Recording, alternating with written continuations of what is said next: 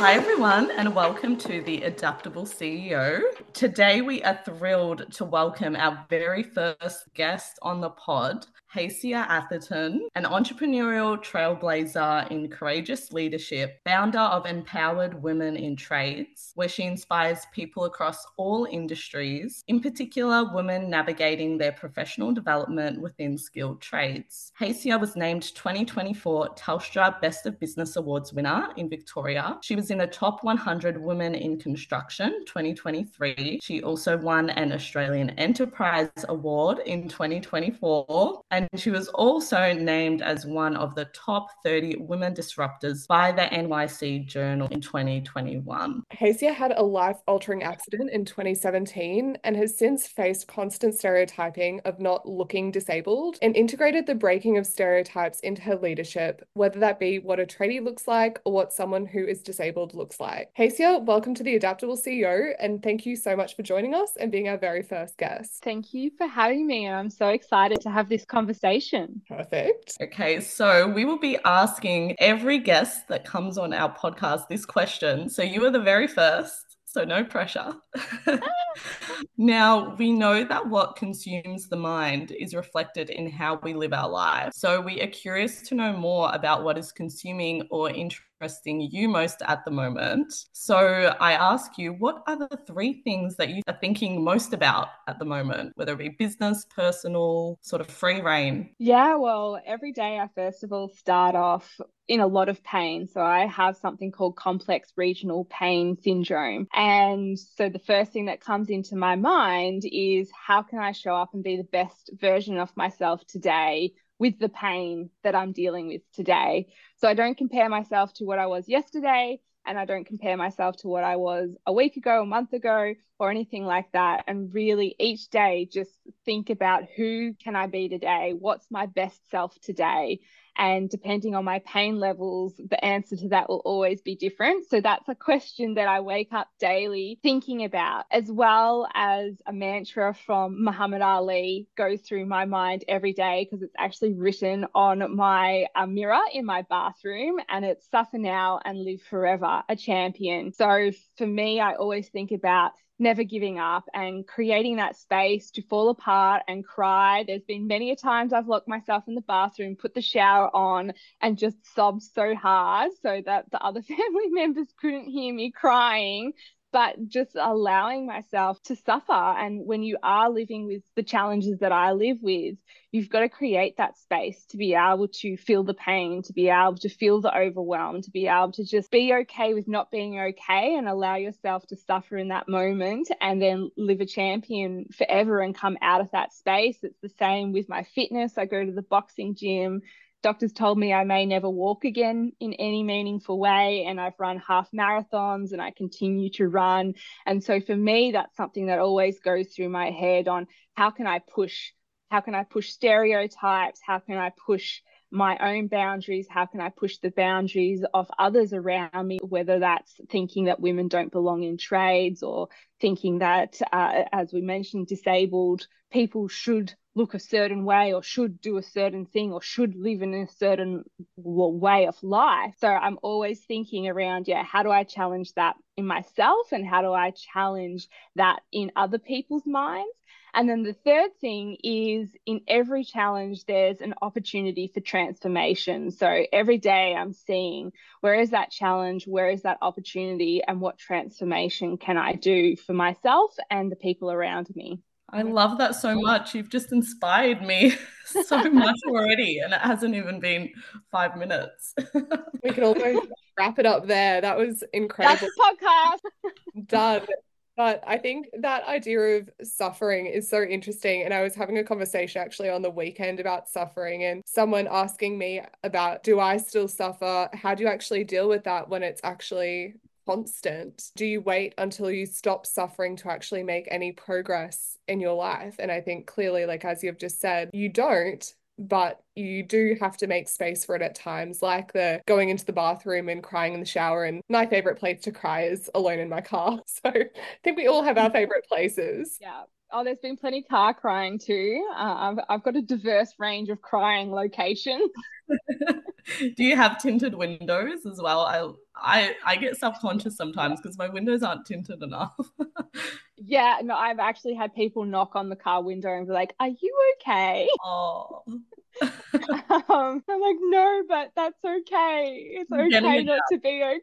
I'm just getting it out. And as anyone that goes through constant ongoing health issues will understand, it is a roller coaster ride. The anxiety that you face just going and getting an X-ray or a CAT scan or anything like that, when it's constant. I've had almost 30 procedures now done to my body since the horse riding accident, and I've got more to go, and constant blood tests and scans, and the trauma does build up. And for some people, again, that they're like, I don't understand why you're getting anxious about an X-ray. And I'm like, because it's not just an X-ray, it is facing the trauma, it's facing the pain, it's facing the reality, it's the unknown of what's that X-ray going to say in my telehealth a few days post the X-ray. Is it going to be my hip has to be replaced, my pubic bone has to be fused, the cord in your computer has broken? Like, it's not just going in and getting an X-ray, or it's not just going and facing that challenge in the moment. It's what is the unknown about that. And I think that's for life, for everyone. It's facing the unknown is what creates that anxiety. And for a lot of people that don't go through constant health challenges, it can be hard for them to find the empathy and support you through having an absolute panic attack about going and getting a blood test. Or sometimes I have panic attacks just going and getting my medication from the chemist. And people are like, well, how hard is it to fill out a script? It's not about the script. Yeah. It's about what you're living in and facing the challenge that you're facing every single day when you have a ongoing health issue. Absolutely. And do you find that you've got a good support system around you? Because sometimes I, like for myself, I feel like I do. I've got amazing friends and family, especially my family are very understanding. But a lot of the time I'm alone, like doing the things that you said as well, like going to pick up medication, going to different appointments. Do you find it easier to do those things alone, or with having some support there with you? Definitely the support. My little sister, both my husband and my little sister are such amazing support networks for me, and they really understand and appreciate it as well. So my husband will often go and get my scripts for me to take that off my plate. That's something that he can do. And again, my little sister will come for X-rays or scans or different things like that. And it is a very lonely, isolating feeling, and having those people just to physically be there and sometimes physically like push you into the room is that comfort that you need. Now, of course, you can't always have that, and that's where a lot of the work I do with positive psychology really helps me. And even in my darkest moments, I come to gratitude and I sit there, I'm like so grateful for this challenge that I'm facing right now, because it's building my strength, it's building my resilience, and I'm going through it for a reason. And I don't know what that reason is right now, but I have that hope and I have that gratitude that this challenge that I'm facing is for a reason. My grandma always would say, like, even this shall pass. And one of the reasons you're sailing through tough waters is because your demons can't swim. So those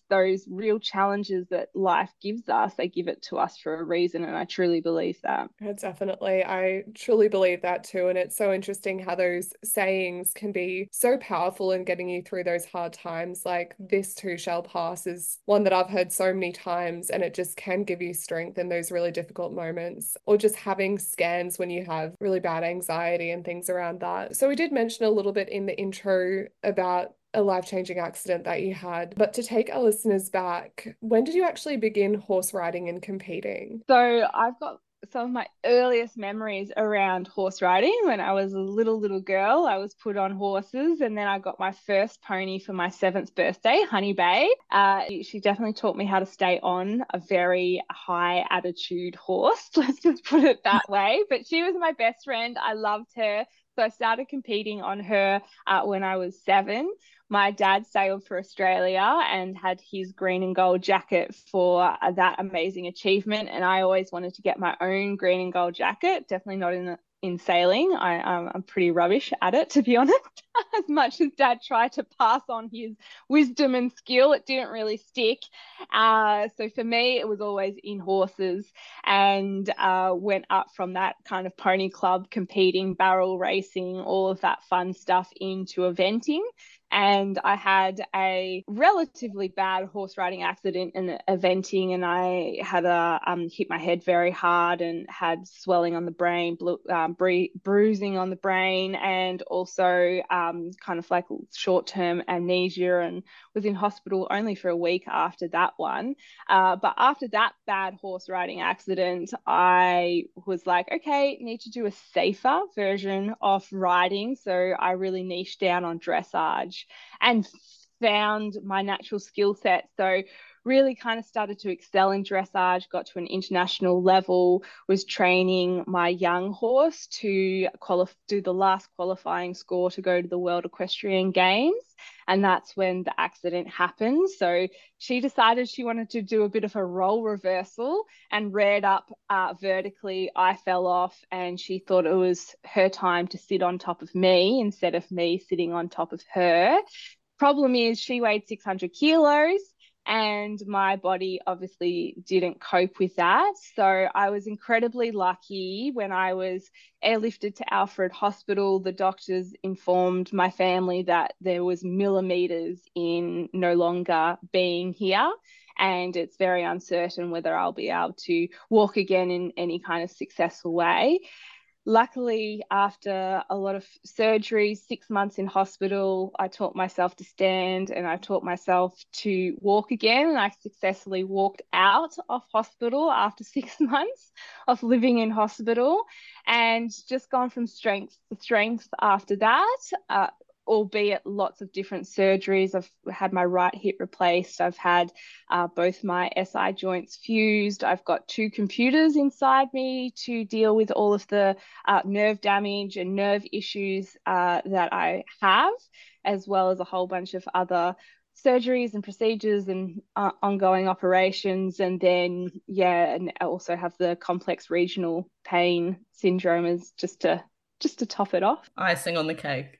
Yeah, a little cherry on the cake, a little cherry on the cake. Your attitude is so inspiring, like just how you even speak about everything you've gone through. Do you remember a lot from your time in hospital? Yes, I do. I remember the whole accident as well. So I remember everything that happened there.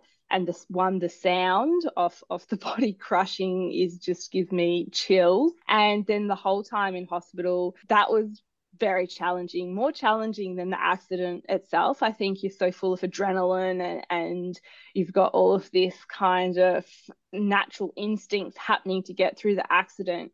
And it wasn't until I actually landed in the helicopter door opened, and I saw this massive medical team and the looks on their face that I went, oh shit, this is bad. This is not great. And then hospital is very tough because you've got that balance of the doctors wanting to be realistic and your medical team wanting to be realistic with you. And you've got a whole medical team from OTs to physios to nutritionists to psychiatrists to everyone that are trying to do this balance of keeping you hopeful of a better future, but also very realistic that life is going to change for you. And every day we had to do goal setting, 1, 2, 3 goals. And the first couple of months I was completely bedbound to even go outside. A whole medical team would have to transfer me onto this little bed that then I got like strapped down onto with all of these straps, and whoever wanted to take me outside would have to navigate the hospital corridors with this big bed thing, and then I could sit outside in the sun strapped down into this bed and then pushed all the way back in. And that was what we had to go through to be able to just get outside and feel the sun on my skin. But still, even in that moment, number 3 goal was walking again. And that created a lot of tension and friction between me and my medical team, because they were like, you're setting yourself up for disappointment. And I'm like, nah, I'm never going to give up. we're going to make it happen. I don't care how we're going to make it happen. It's going to happen. So that was very, very challenging to dig deep and find that courage to really believe in that voice that I had inside me of don't give up, keep going, and not fall into trusting what the experts around me were saying and just handing over my life to other people and just going, well, that's what they've told me is going to happen, so that's what I'm going to accept. And I think that's really helped with what I'm doing now with Empowered Women in Trades, because I always get told women can't be tradies, they're not stuff, they're not tough enough, they're not strong enough. Then I generally show those people my x-rays and I'm like, well, I'm a woman. These are my x-rays. I survived a horse sitting on top of me. So don't tell me women aren't tough. Also, I haven't personally had a baby, but I know a lot of women that have had babies. And I don't know if you guys would be able to survive that journey either. So don't tell me that women aren't tough enough to be tradie. Oh my God, absolutely. We are we're the strongest sex, that's for sure. So, yeah, but that finding what I call that inner child courage. So when I was learning to walk again, it was a very interesting experience doing it as an adult versus when you see children do it. And children just have this resilience of just never giving up. They just stand up again and fall over and stand up and fall over and stand up and fall over. And we all went through that journey. We all have the courage to be able to do that. We all taught ourselves how to talk, to eat, to ride bicycles or walk or stand or whatever we can physically do with our body. But when we transition into adulthood, we seem to lose that self-belief and we seem to lose that courage. So in hospital, it was such a journey to connect with that inner child, that inner self-belief, that inner courage, and find that I can do it. I'm never going to give up. I'm going to keep pushing mindset and attitudes, because you've got the epic pain as well. So I had to learn how to dance with my pain, I call it, because it is a bit of a dance. You know, you have to kind of mentally put it to the side and dance around it and then bring it to you and allow it, have its space to just hurt and have its space to consume you, so that you can then put it down again to go do something else. And that's what I learned in hospital, is how to have a very proactive relationship with my pain so that I could learn to walk again and do it successfully. I love that. And what would you say from everything you've been through with the accident, what, if you're comfortable with sharing, what are the lasting impacts now on your life? Obviously, mentally and emotionally, like you've built an amazing business and it's so, so character building for you. But can you talk us through some of the major impacts it's had? For me, a lot of it was redefining what success looked like, because for me every day it is different. Some days after major surgery of having my hip replaced, success was just standing up for a few seconds or a couple of minutes. And I used to really beat myself up about that. I used to be like, you used to be an international dressage rider and you're so pathetic. You can't even stand up for a few seconds. And for me, that big challenge is to really nail that negative self-talk, because I still do that. Like sometimes when I have really bad days, I catch myself looking at myself in the mirror and I'm like, why can't you do this? And why aren't you doing this? And you should be doing this and you should be able to do that, and really start absolutely pounding myself with this negative self-talk, which puts you in this spiral of negativity. And that's where I break it with the gratitude. I take the moment to be grateful for the millimeters that the universe gave me. And when I really catch myself in that negative self-talk, or if you can't do it, or saying being an entrepreneur and in a male-dominated industry, I catch myself saying like, you shouldn't be in this room, because what right do you have to be sitting in this room with ministers, or what right do you have to be sitting in this room advising males in the construction industry on how they should be leading or how they could transform their culture and all of those kinds of different things. And yeah, the lasting impact, I think for me, I used to be so just confident in myself with where I was going with my dressage. And I just had this belief I was going to represent Australia. And I just had this unbreakable, unconditional self-belief and self-confidence. And the lasting effect of the accident is really that almost empowered negative gremlin inside me. It has such a greater hold on me that it never had before. And it fuels itself on the pain. It fuels itself on the judgment that I get from people. I park in a disabled park and people have a go at me and be like, you're not disabled, you're not this, you don't belong in that car park, or you don't belong in the support groups because I don't look disabled or I don't act disabled. And then I start negative talking myself. I'm like, well, maybe I am stepping into a space that I shouldn't be taking up because maybe I don't deserve to be disabled, or maybe I don't deserve to be receiving the support that other disabled people get because I don't look disabled. I'm not what society tells me disabled should be. And I think for me, that's that really deep ingrained impact of feeling like I don't belong in any space. I'm not fully abled. I'm not what society deems disabled should look like. So for me, I often feel lost and like I don't belong in any world. And that's really lonely and really tough. And I feel sometimes I can't identify with fully abled people because of what I'm going through. But again, I don't feel fully accepted in this in the disabled community either, because I don't look disabled. I wear high heels, I run, I'm active. And chronic pain, you can't see chronic pain. I'm not in a wheelchair. I don't have walking aids, but it hurts every step that I take. So the lasting impact is loneliness. To sum that down, really, is I often feel very lonely. Yeah, I feel like you've outlined so many lasting impacts there, and it just resonates so deeply with me. I feel like Tiff with you as well. Yeah, absolutely. Everything you were saying, Hacia, it was just from the disabled parking. I have those exact thoughts as well, and I don't know about you, but how many times have I gone to park in a disabled spot, and I literally get pain from carrying shopping bags sometimes, and I just get eyes and I get hand gestures, and then I'm pointing to my sign in my car, and then they tell you you've stolen it from your grandma, and I'm like, what? They're like, you just stole that from your grandma, and I'm like, okay. It's so horrible, isn't it? Yeah. Yeah. Gosh. It is. It's tough. And I drive a nice car, and people judge that. They're like, well, disabled people can't drive that car. And it's like, why can't disabled people drive a nice car? Like, what do they have to be in?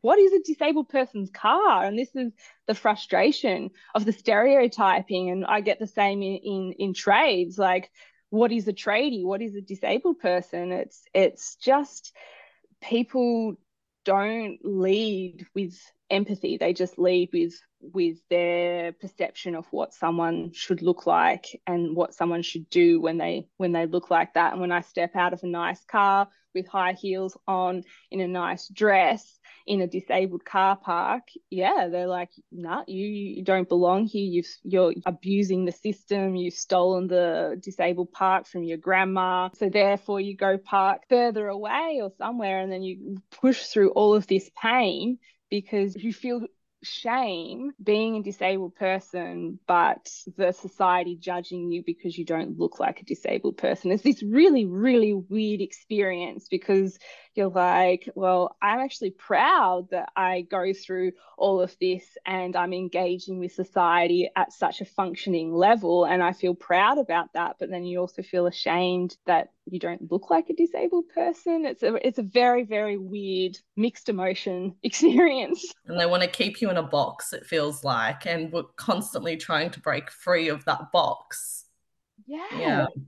Yeah, exactly. So it's a unique lonely experience sometimes. Yeah, it definitely can be. And I think especially hearing that, you know, lasting impact that that negative kind of gremlin was able to get more of a voice actually really surprised me when you're talking about, you know, the courageous inner child who's learning to walk and is falling over and keeps getting up, because I'd never thought of it in that way. And I think when we embrace our inner child in that way, it sounds so, so powerful. And it sounds like that inner child was actually able to really come out post-accident too. But in meeting other people that have had accidents and then have, I guess, recovered to an extent, I feel like there's a big perception that, you know, you have an accident, you recover, and then you're better. Is that something that you've experienced or faced? Yeah, often when I've got to go in for another procedure or another thing, people very close to me are like, wow, this is still going, like you've got more medical things, or like, why are you still going to the doctor, or why are you still seeing the physio? Your accident was almost 8 years ago. So even people very close to me still struggle to comprehend and understand that what I have gone through is life-changing, and now there is a life maintenance schedule of keeping my body and Humpty Dumpty stuck together. And that is psychologists, psychiatrists, physios, you know, medical appointments, checkups, scans, more surgeries.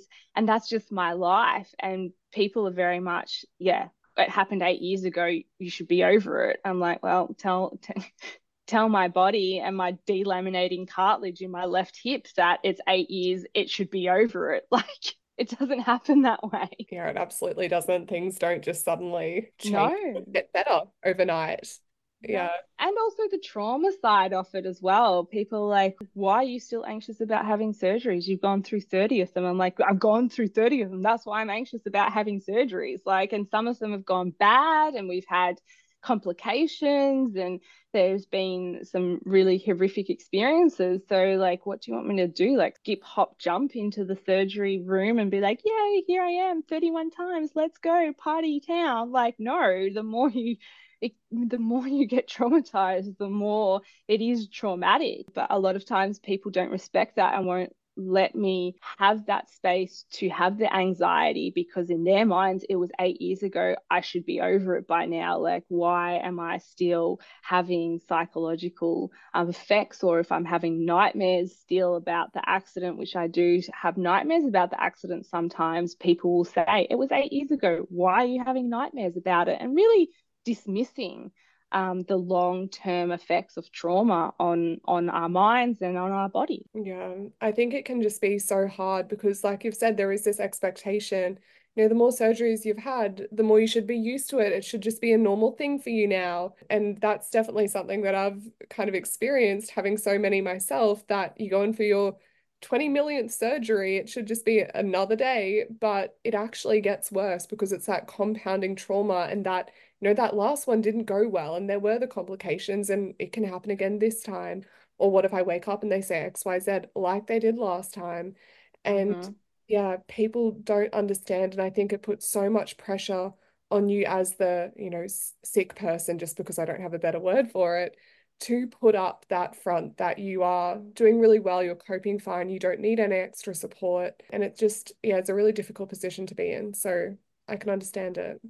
It is. And sometimes I feel guilty of leaning on my support network so hard and feel like I just take and there's nothing I can give back because I can't support them in certain things. Or like my husband's the one that does all of the food cooking and everything, because it hurts for me to stand up in the kitchen and spend 20 minutes cooking a meal. And I can cook it, but then I'll be in so much pain I will feel nauseous that I won't eat the food. So that's the role that he has to take, and it makes me feel guilty sometimes sitting there on the couch watching him cook dinner going, I just can't offer to do that for us. And he's beautiful. He's like, there's so many, you know, you do my books, and it's a value exchange in the relationship, and he doesn't put that on me. That's me sitting there feeling guilty that I am taking from my support network and not giving back, which is a very, I guess, that self mindset and self thing that you do. Same with my little sister. She's like, I love spending time with my big sister, whether it's in a hospital bed or whether it's out dancing on the dance floor or getting our nails done. I love your company. It doesn't matter if it's in hospital or at the nail salon. It's your company that I love. So you're not taking from me. But that's, again, something I think people with long-term health challenges often feel, that weight that we're a burden on the ones around us and we're a burden on society. And it's a challenge that I still face on my really dark days. I feel like a burden on my family. I feel like a burden on my team at work as well, that sometimes they got to pick up the slack because I'm having a really bad pain episode or a bad pain day. And to the point sometimes I feel like a burden on my doctors, because I'm like, I'm here again, I'm asking for them again, which I'm definitely not a burden. If anything, I'm there like, meal ticket to the Maldives. Giving them business. I'm a fantastic client for all of my medical team, but it's that psychological position that you start feeling just like a burden on everyone. It's so difficult. And I know for a fact, like both Anya and I, we can relate so much to that. It's mentally exhausting so much of the time. But I really want to know, how did being a competitive athlete help you handle recovery and adapt to life after your accident? And how did it help you in business and what you're doing today? And do you think that the skills gained from sports are similar in these situations? 100%. Like, business is war and recovering from an accident is war. So learning those skill sets of discipline, a training plan, that mindset of always trying to improve yourself, whether it's in the pool, like a couple more seconds, or running a couple more seconds in dressage, it's doing a certain movement better or riding better. As an athlete, you're always looking for better. You're always looking for, how do you improve things? So when I was learning to stand and walk again, I would go through that real analytical mindset of, I would stand up and I would fall over and I would sit there and be like, right, what happened? I was too far to the left. I was too far to the right. I was too backwards. I was too forwards. And just that really analytical mindset. And then the competitive spirit came in. It was like, yesterday it was 10 seconds. Today it's going to be 12 seconds. Tomorrow it's going to be 15 seconds. And just that real pumping myself up and finding the competitive spirit of being a competitor against yourself. And I think high level athletes, people often think, oh, they're out there trying to beat that athlete and beat that athlete and beat. No, you're not. You always are trained to beat yourself. You're always looking at your own personal best. You're always looking at your own score, and you're always competing against yourself. And that's, as a high level athlete, what our coaches train us to do. It's always analyze your weaknesses, get better at that, supercharge your strengths. Like, it's a very internal looking lens. And when I was out there riding, I wasn't looking at who else was in the draw or what horse and rider was before me or after me. I was just what I had to do on that day to ride the best dressage test I could possibly do. So I brought that mindset into the hospital with me. Again, training plans. I would work with all of my medical team of like, what's our training plan? What's our this? What's this? What's our goals? What are we going to achieve? What are we comparing against? And just turned it into almost like an athletic training camp inside the hospital, which I think really contributed to my success, that I took the emotion out of it too.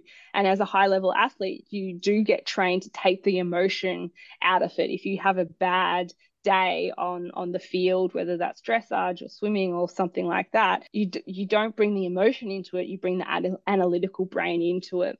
And that's where in business and success in business is so important. You've got to take the personal out of it, because as I said before, business is war, and being an entrepreneur and a startup, you're going to get kicked in the teeth every moment of every day. And you might have a win, but then you're going to have 5 no's or five issues or all of these kind of things. So it's that resilience and taking the emotion out of what you're going through and really bringing that analytical lens, that how do I be a better person on the field today, whether that's recovering from surgery or whether that is doing a better business pitch or writing a tender better or leading your team better. It's always how do I do better, and how do I take my failure and fail forward and fail fast and fail quicker, because as an athlete, that's what you're trained to do. You screw up, you've got to let go, especially in dressage. Like, you've got so many different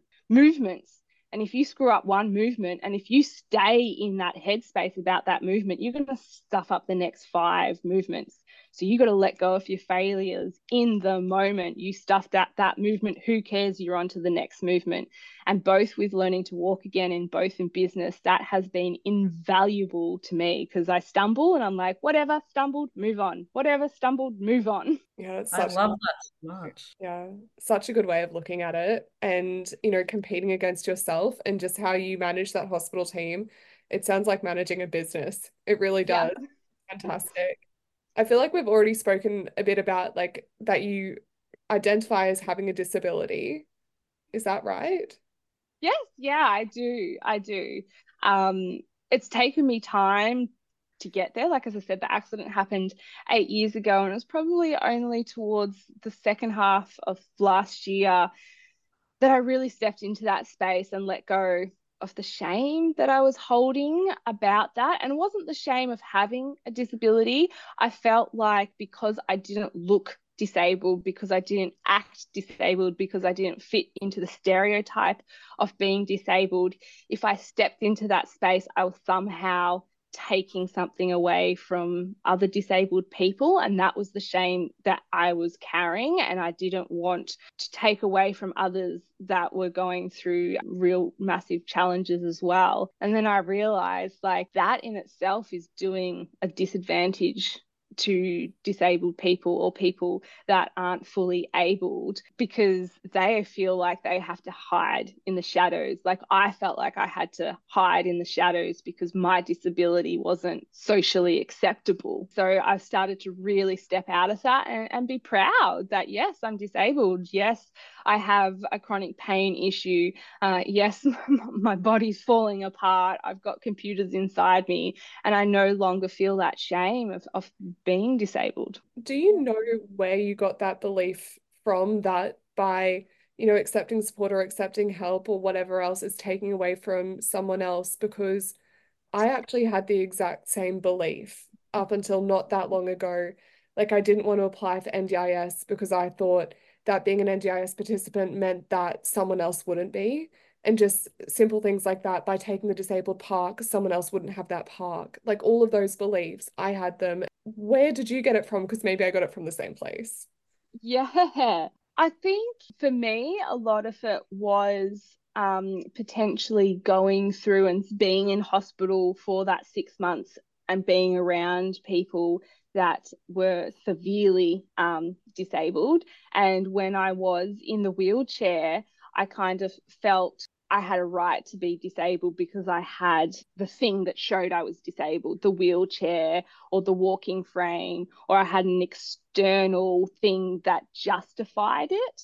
And I think people therefore accepted it. But as soon as I started getting better and getting out of the wheelchair and getting off the walking frames and then into the high heels or started running or started exercising, the languaging of people around me and the acceptance of people around me to be able to put forward that I'm disabled, it didn't come from the disabled community. It came from the, you know, fully able community starting to shame me of going, oh, well, you know, you don't look disabled, and like, you clearly don't need the support that other people do, and that's selfish of you for taking that support up when someone who truly needs it, and all of that kind of stuff. And it just started really weighing on me, and I think I just started buying into, when I was parking in this disabled parking spot and someone being like, you're taking that away from someone that truly needs it and you clearly don't need it, and just taking that other people's perceptions on board really heavily.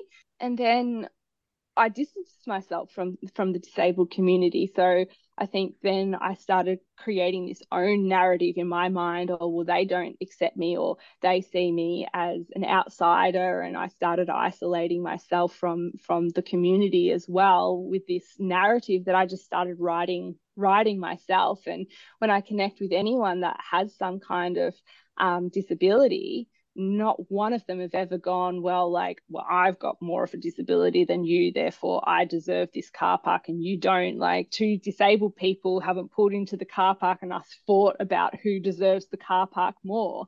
So for me, it's more come from the abled body community shaming me because I don't look disabled. Yeah, that makes complete sense to me, actually. I had a family member before I got access to NDIS actually say, you know, well, I wouldn't want my taxpayer money going to support someone like you.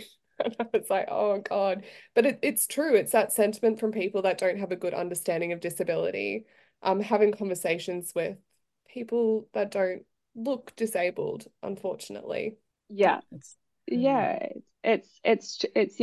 tough, and it's true. And I started the journey of NDIS and then, really freaked out, backed off, convinced myself that I didn't deserve it, even though all of the doctors, all of the paperwork, everything, someone told me I was just gaming the system, and because I'm a CEO of a startup company, and because I live in a nice suburb and my husband's got a great job and everything like that, that I was gaming the system and I shouldn't be doing it. And I really took that on board, and I've put a pin in going through the NDIS support. And it's really interesting, that challenge that you have of going, well, should I do it? Shouldn't I do it? Am I gaming the system? Like, it's very complicated and confusing. Extremely. I can definitely relate with you, Hacia. Like, I have chronic neurological Lyme disease. And if you were to go and Google right now, Lyme disease, it says it's curable within 4 weeks with antibiotics. Mm-hmm. And it's been, I'm 28 now and I've been 6 since I was around 22. And it's not going anywhere, unfortunately. So I have the exact same thoughts about applying for NDIS. I haven't applied yet either. And then I've got a really close friend of mine. She's got chronic Lyme and she's on NDIS and she absolutely deserves it. And I have that inner critic in my head as well that I battle with daily. Totally understand you there. Now, shifting gears slightly, but onto your career, would you say your career direction changed after your accident, and how did you adapt or shift the way you did business? Were you in business prior to your accident, or were you primarily an athlete? So there was a huge shift because my career or work was secondary to my riding. So it was just something I did to feed the horses, to pay the bills. I was just like waiting for the clock to hit 5 o'clock so I could be out the door and down to my horses and everything like that. So I bounced around a lot at the beginning of my career. So I started off in law and I wanted to be a commercial law barrister. Ironically, 18-year-old, 19-year-old me in Owen Dixon Chambers, looking at how male-dominated the chambers were, how female barristers were treated and everything like that. I pivoted out of that space and I don't want to take on or live in that environment, which the irony is now what I'm doing of championing women into Australia's most male-dominated industry. So then I pivoted off that and I was kind of quite lost, and I started doing psychology management marketing at uni, again just focusing on the horses, but horses were overtaking uni. I wasn't going to the classes, blah, blah, blah. So I left uni and did a year of fashion design because I was just like, okay, got to do something fun and enjoyable. I was modeling at the time, so went off and did the fashion design, and that really fit around my horses as well. After finishing that year of fashion design, I was like, as much as I enjoy it, it's probably not a forever career path for me, but the horse bills were still there.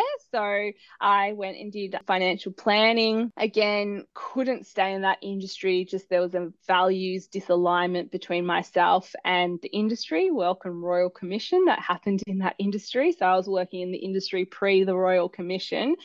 And as much as the career was secondary to me, I've always been very connected to what my values are and making sure I was in spaces that aligned with those values. So then I went back to work for my family company that manufactures medical infection control equipment. And that I found a really nice balance there because I was able to do stuff with customer service and sales and finance and kind of really spend some time in the family business, with my horses being the priority, family business and work being secondary to that. And I went back to uni and did my commerce degree, majoring in accounting, because I was really enjoying that kind of finance side. And that was just, yeah, it was just something that I did, enjoyed it.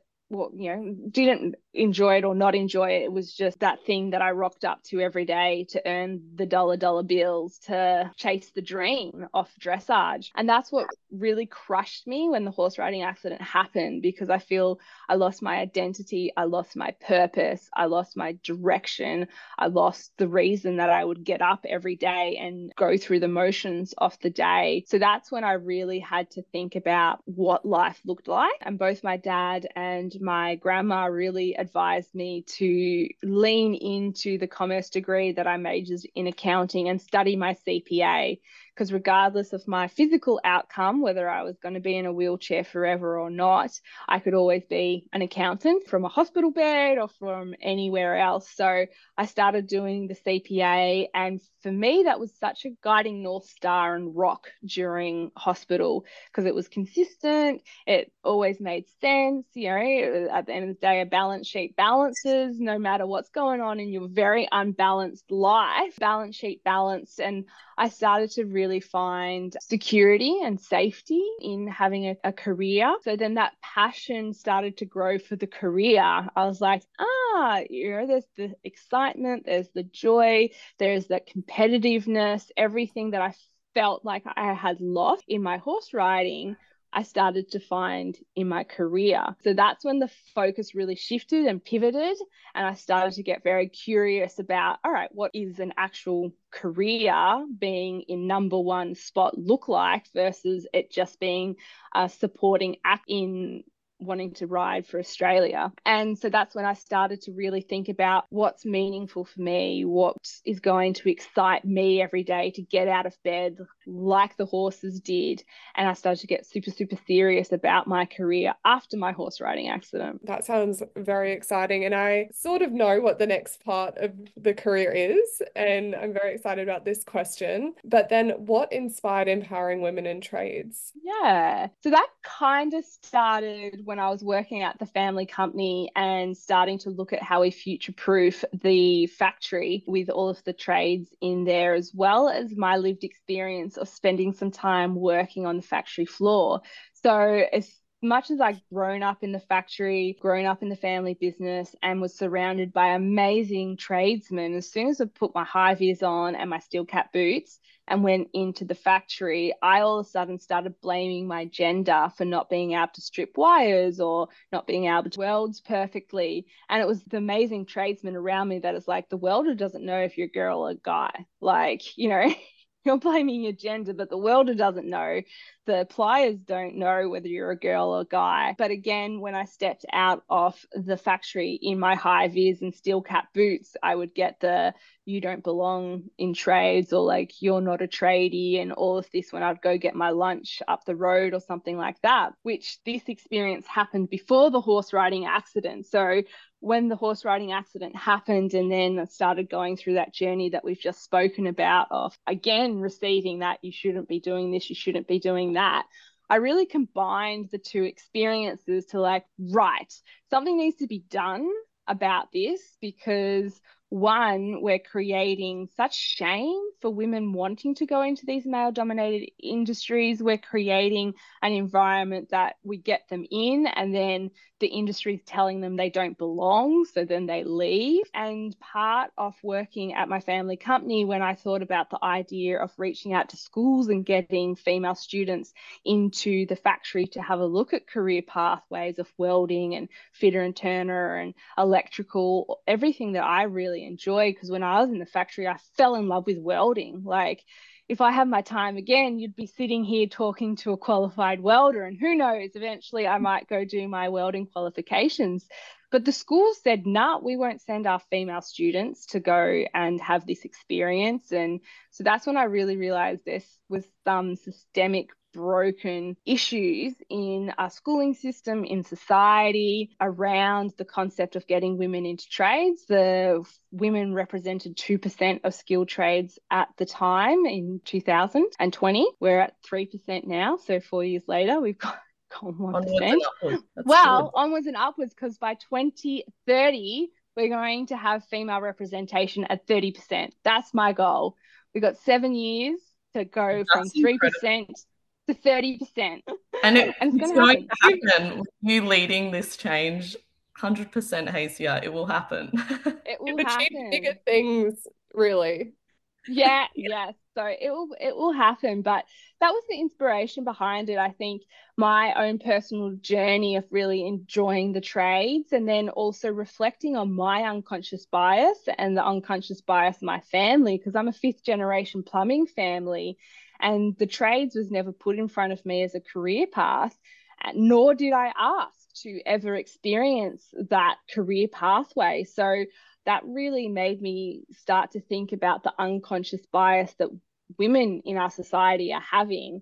And I wanted to create a really safe space for women to be curious, to be vulnerable, to come in and really let go of that unconscious bias that they were saying to themselves that they don't belong in this industry or they don't belong in this space. Because I have 5 generations of plumbers behind me, a family company that employs 30, 40 trades people, and I felt that I couldn't ask to access that career opportunity. So what hope did other women have out there that weren't anywhere near the industry? So I really wanted to be that person to open up the doors of opportunity, to create those safe space for women to be vulnerable in their journey of getting curious about trades, and then be able to support them to make informed decisions if the skilled trades industry is an industry for them.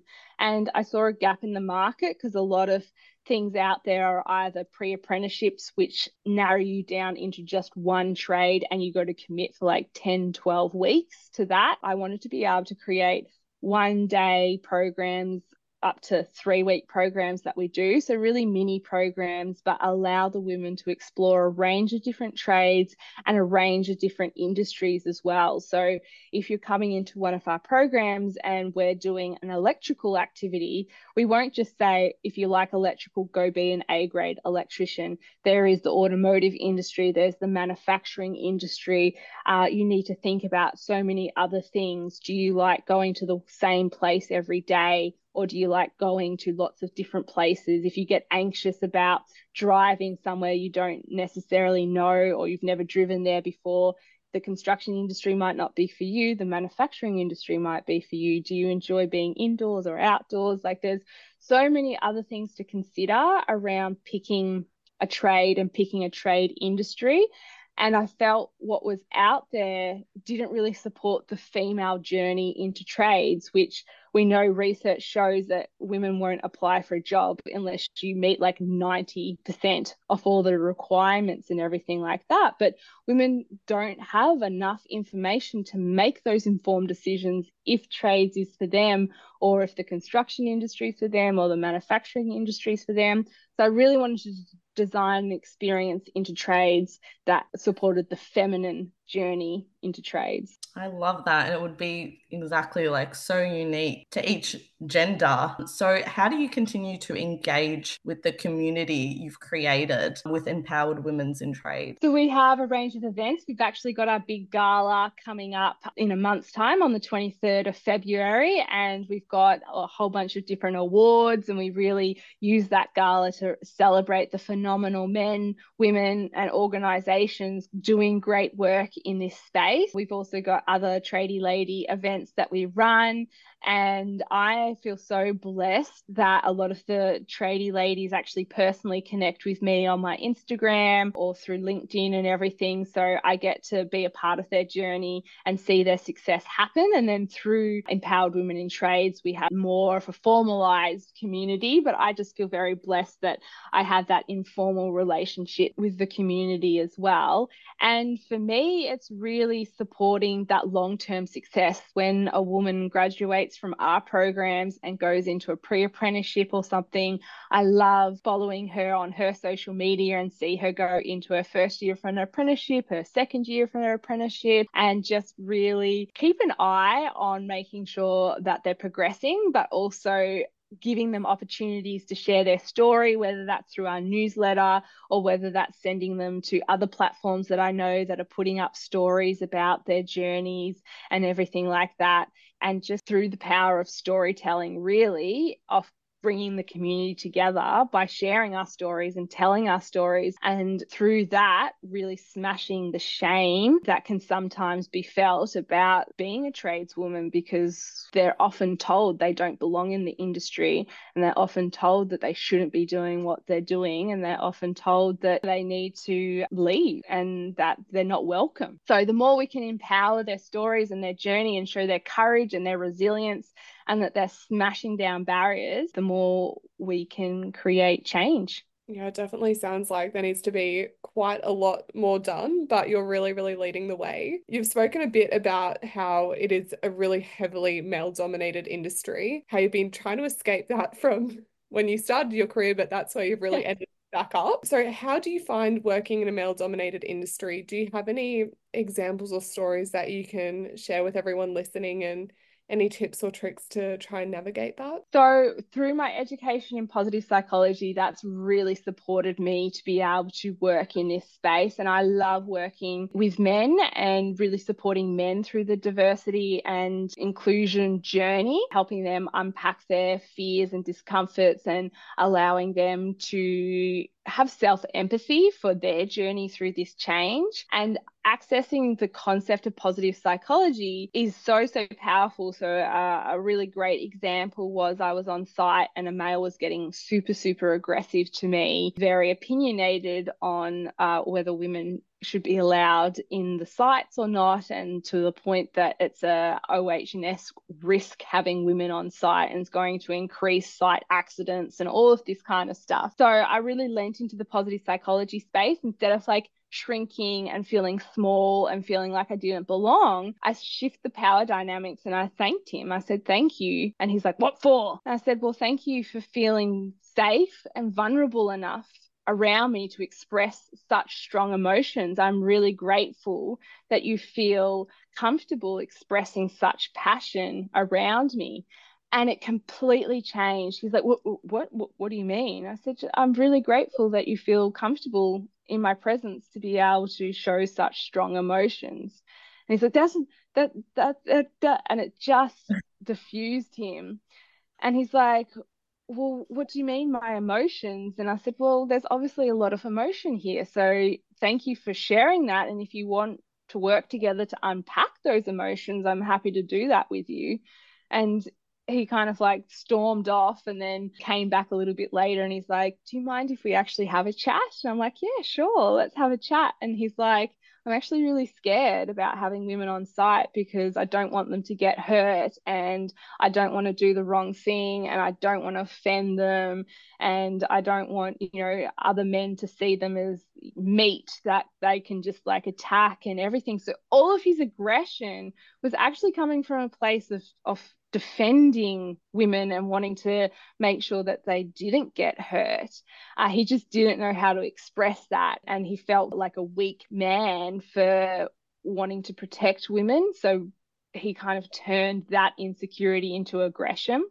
So yeah, the power of positive psychology in this space is so, so incredible and so, so powerful to really diffuse that aggression that often happens in male-dominated environments, because that's what they're taught. They're taught that toxic alpha male, that real stoic, that not talk about your feelings, that if you've either got happy or anger, and you just, if there's an issue, just punch through it or use that aggression.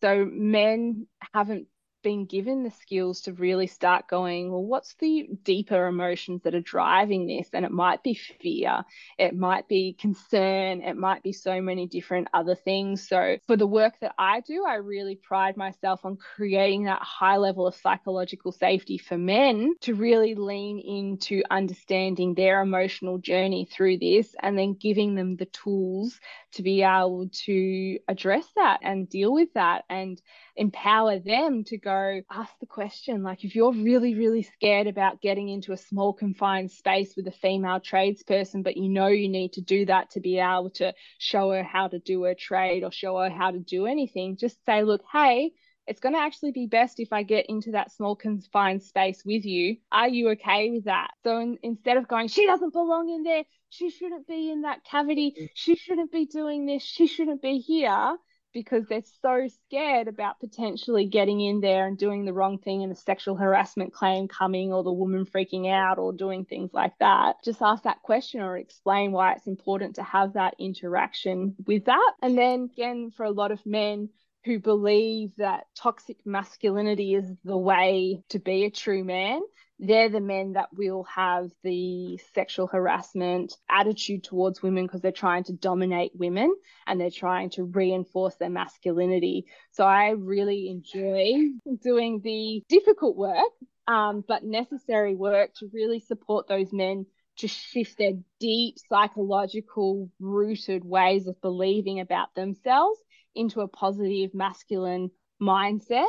And through that, the anti-feminine behaviour naturally just falls away as well. So when I do see high levels of sexual harassment or high levels of anti-feminine behaviour, it's a very red flag that this culture is highly driven by toxic masculinity, and then using positive psychology to work on shifting the deep-rooted psychological way that men are building their masculinity to a positive masculine mindset, which has more around mateship through positive connections, not mateship through negative connections. So instead of connecting with other males on site by degrading women, for example, which is a way that men in toxic masculine cultures connect, is connecting through talking about family, talking about footy, or different positive ways. And you can see the shift in the cultures that happen. So if anything, I know I'm a bit of a bull to a red flag. As soon as I see high levels of aggression, high levels of sexual harassment, high levels of bullying, I'm like, let me get in there and work with these guys, because shifting that is the best thing for their well-being. Because if you've got high levels of sexual harassment, high levels of bullying, you've also going to have high levels of anxiety and high levels of mental ill-being, because the men in that environment are going to have high levels of cortisol, high levels of fight or flight. Those men are adrenalized, they're out there, they're fighting, they're defending, and that's really bad for their psychological well-being as well. I can just imagine like what you would have seen out there. And I really want to embrace this positive psychology language and learn more about it. You've got me really intrigued. I think it sounds like an absolutely fantastic tool for many aspects of life to learn about positive psychology. It is. And there's a very simple framework called PERMA. So PERMA. So P stands for positive emotion. So what are you doing every day to build your positive emotion? E is about engagement. So we've engaged and had this conversation, and that's adding to our well-being. R is about relationships, and that's also the relationship with yourself and really focusing on where those relationships are. M is the meaning, and that meaning that's greater and bigger than yourself. And then A is achievement and celebrating the small wins. Like, for example, the other day I needed to take a high-vis vest to go get our corporate sponsor logo printed on it. And I've been wanting to do this for months, and it's just been the annoying thing on my to-do list. And I went and finally did it. And people who don't practice living through PERMA would have just dropped it off and gone on to the next thing. But I took it as an opportunity to celebrate and be like, yeah, I finally did it. I finally dropped it off. And so when you live through a PERMA lens, looking for those really small moments, even if it's just like, you know, yay, I've drunk a whole litre of water today. And as soon as you start living through that PERMA lens, life just changes. And I really reckon I can operate at such a high level with my disability because I live through that PERMA lens. That's so fantastic. That is so inspiring. Thank you so much, Hacia. Now I've got one final question for you. What advice would you give to your younger self with everything you know now about life and business and all the challenges you've been through? Yeah, so really coming back to, in every challenge, there's an opportunity to transform, and to really embrace the challenges, to really lean into them, not to avoid them. Like the younger self that gave up on the law career, I would have gone back to her and said, don't you give up. You find the opportunity in that challenge. You find the opportunity in that discomfort, and you lean into that space and you make that space yourself big. You know, you're in a space where you're feeling that you're so small and you're being crushed by everything around you, which was the high male environment. No, like, push back against that feeling of being crushed. Create your own space. Be big. Walk into a room and take up space. And I think that's really important for women to hear, to actually go and take up space and don't feel ashamed of doing it. And the call to action for all women that are listening to this, and especially if you do have any form of health challenges, go and take up space. Don't feel like you don't belong. Don't feel like you can't take center stage, because you absolutely can. So find the opportunities in your challenges and go and take up space. That's incredible. And it's such a beautiful note to end on. I love it. Not only take up space, but you have the right to be center stage as well. It has been an absolute pleasure having you on, Hacia, and you have absolutely motivated me. I feel like I can go run a marathon now. I'm not going to commit to that because oh my gosh, what an incredible woman you are. Just amazing. Such a trailblazer. Thank you very much. Thank you. And thank you to everyone who came and listened, and we will talk next week. Thanks so much, guys.